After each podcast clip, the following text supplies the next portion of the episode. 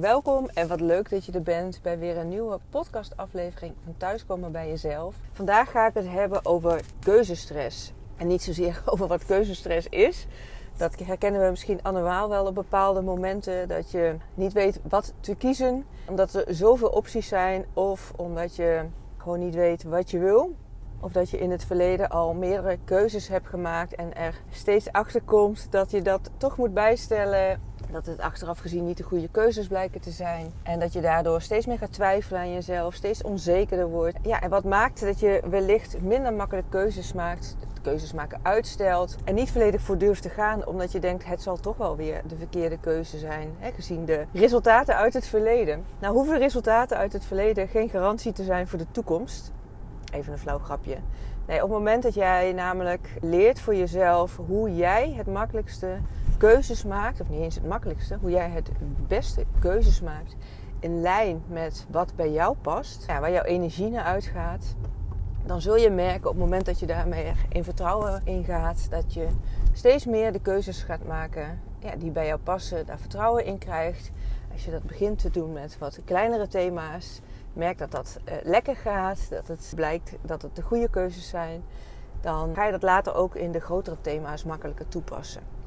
Wat is dan hoe je keuzes maakt? Nou, dat is voor iedereen anders. Dat is helemaal afhankelijk wie je bent als persoon. Maar er is wel een tool voor.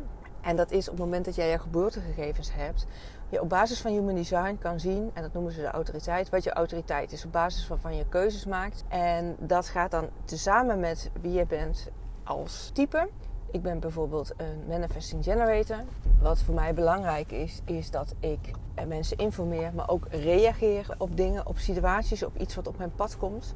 En als ik dan bepaalde keuzes te maken heb, dan heb ik daarin ook nog te dealen met mijn emotionele autoriteit. En dat betekent dat ik niet in het moment zelf een beslissing neem, maar dat ik een keuze neem op het moment dat mijn emotionele golf is uitgeraasd. Dus je hebt als je naar mij kijkt, van ik kan in een high heel erg denken van, oh wauw, dit is gaaf, hier ben ik helemaal enthousiast voor en dit gaan we doen. En dat ik een dag later of twee dagen later denk, oh shoot, maar ik heb er helemaal geen tijd voor of geen, eigenlijk toch minder zin in dan ik dacht. Omdat ik echt in een high, een, een hoge golf, zeg maar, die keuze heb gemaakt.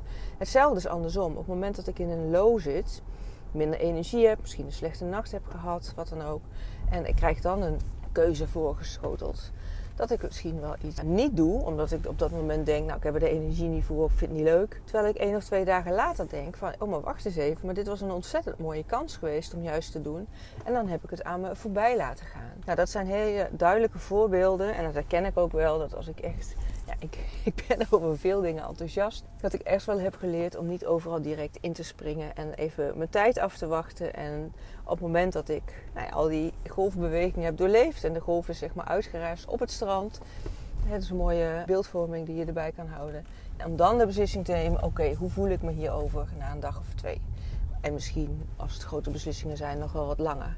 En dat is dus anders voor andere mensen weer, die in het moment heel goed een beslissing kunnen nemen vanuit hun intuïtie. Of mensen die misschien zelfs wel 28 dagen mogen wachten tot het nemen van een beslissing, omdat zij tot de hele zeldzame reflectortypes behoren.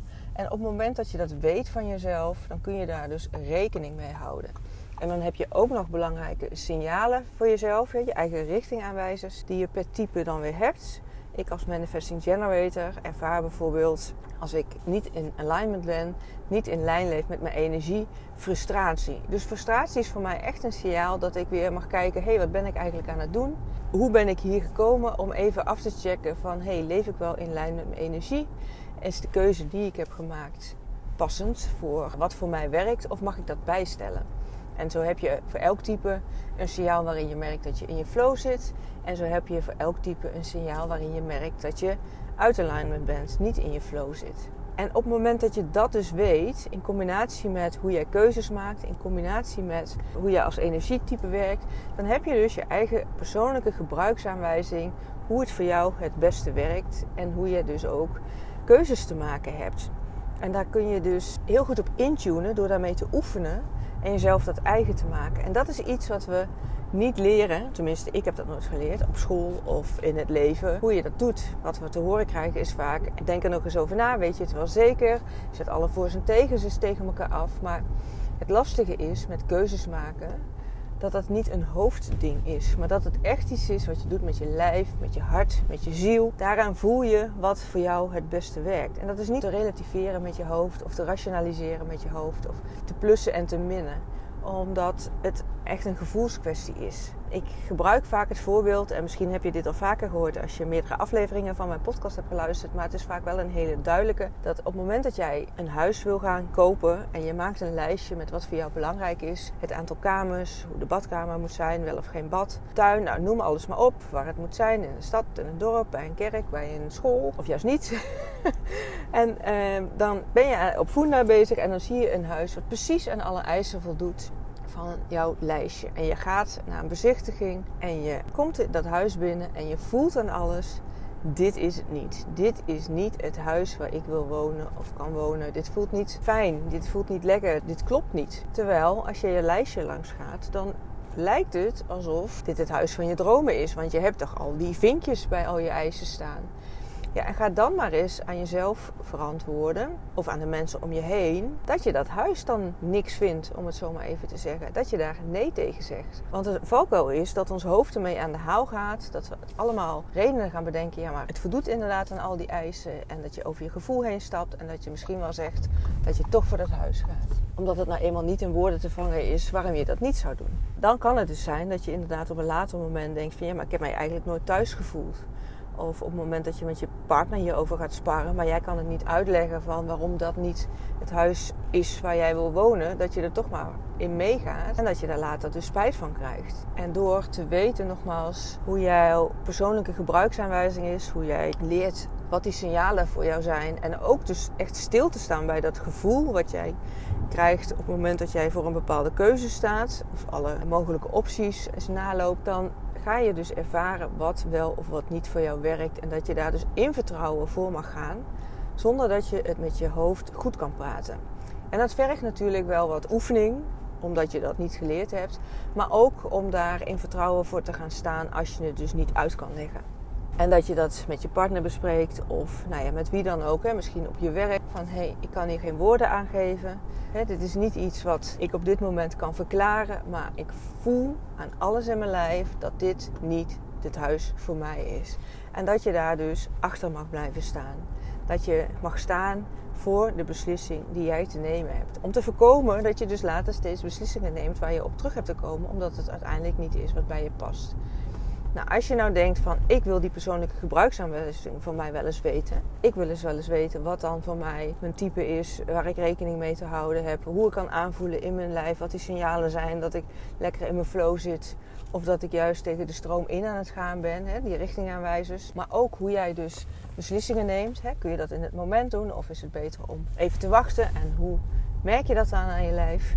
Nou, stuur me dan een DM met mijn gebruiksaanwijzing dan gaan we samen een moment plannen dat ik met jou jouw persoonlijke gebruiksaanwijzing met jou doorneem. Dat is een Human Design Chart. Het is een één op één call waarin we het PDF-bestand doornemen wat ik iets eerder voorafgaand aan de call aan jou doorsturen. Een heel uitgebreid document, jouw persoonlijke gebruiksaanwijzing, waarin alles staat wat je hiervoor moet weten.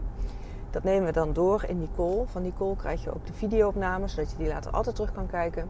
Want het is best wel veel informatie wat niet altijd in één keer te vatten is. En sowieso is het belangrijk dat alle informatie die je krijgt daarna gaat integreren. Want met de kennis van het weten ben je er nog niet. Het gaat erom dat je het ook gaat toepassen en daarmee gaat oefenen, bezig gaat experimenteren vooral.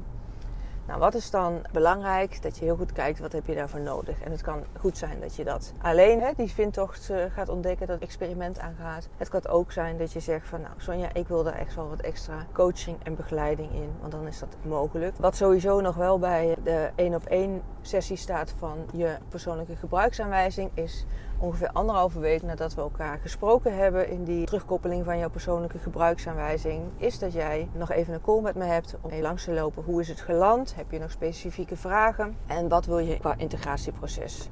Ga je dat lekker zelf uitvogelen. Want dat mag. Voor sommige mensen is dat heel erg passend bij wie ze zijn. Of wil je daar juist wat begeleiding in? En dan kunnen we daar eh, afspraken over maken. En in ieder geval afstemming in vinden. Donderdag 23 november komt deze podcast online. Vrijdag 24 november is het Black Friday. Dus ik wil daar graag aan meedoen. Om je niet op te schepen met een of andere wazige actie waarvan je denkt dat je een leuke kortingsdeal hebt waarvan later blijkt dat je eigenlijk te veel hebt betaald. Want dat is een beetje mijn beleving wat ik heb bij Black Friday. Nee, de Human Design sessie, zoals ik hem net schetste, is normaliter 350 euro. En die bied ik je aan voor een investering met 15% korting. En dan kom je uit op een bedrag van 297,50 euro.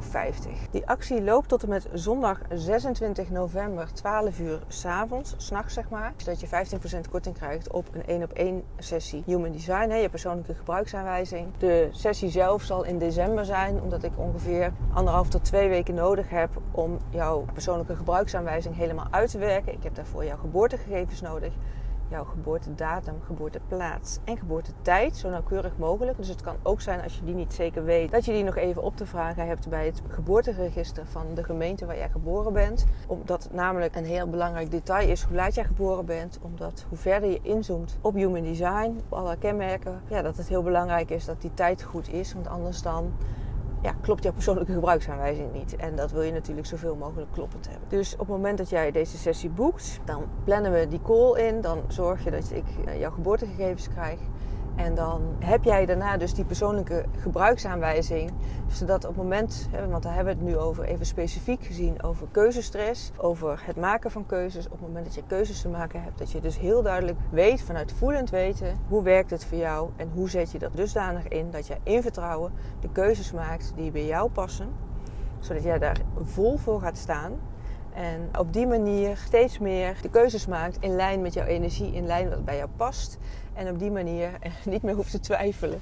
En geen spijt hoeft te hebben van keuzes die je hebt gemaakt. Omdat je er later achter komt dat ze helemaal niet zo passend waren als dat je toen dacht. Stuur me die DM met mijn gebruiksaanwijzing. Als je geen uh, social media hebt, dat kan natuurlijk. Dan mag je het ook mailen naar info.sbkl.nl. Kijk er naar uit om je te ontmoeten. Voor nu wil ik je in ieder geval bedanken voor het luisteren. Ik wens je een hele mooie dag toe en een heel mooi leven.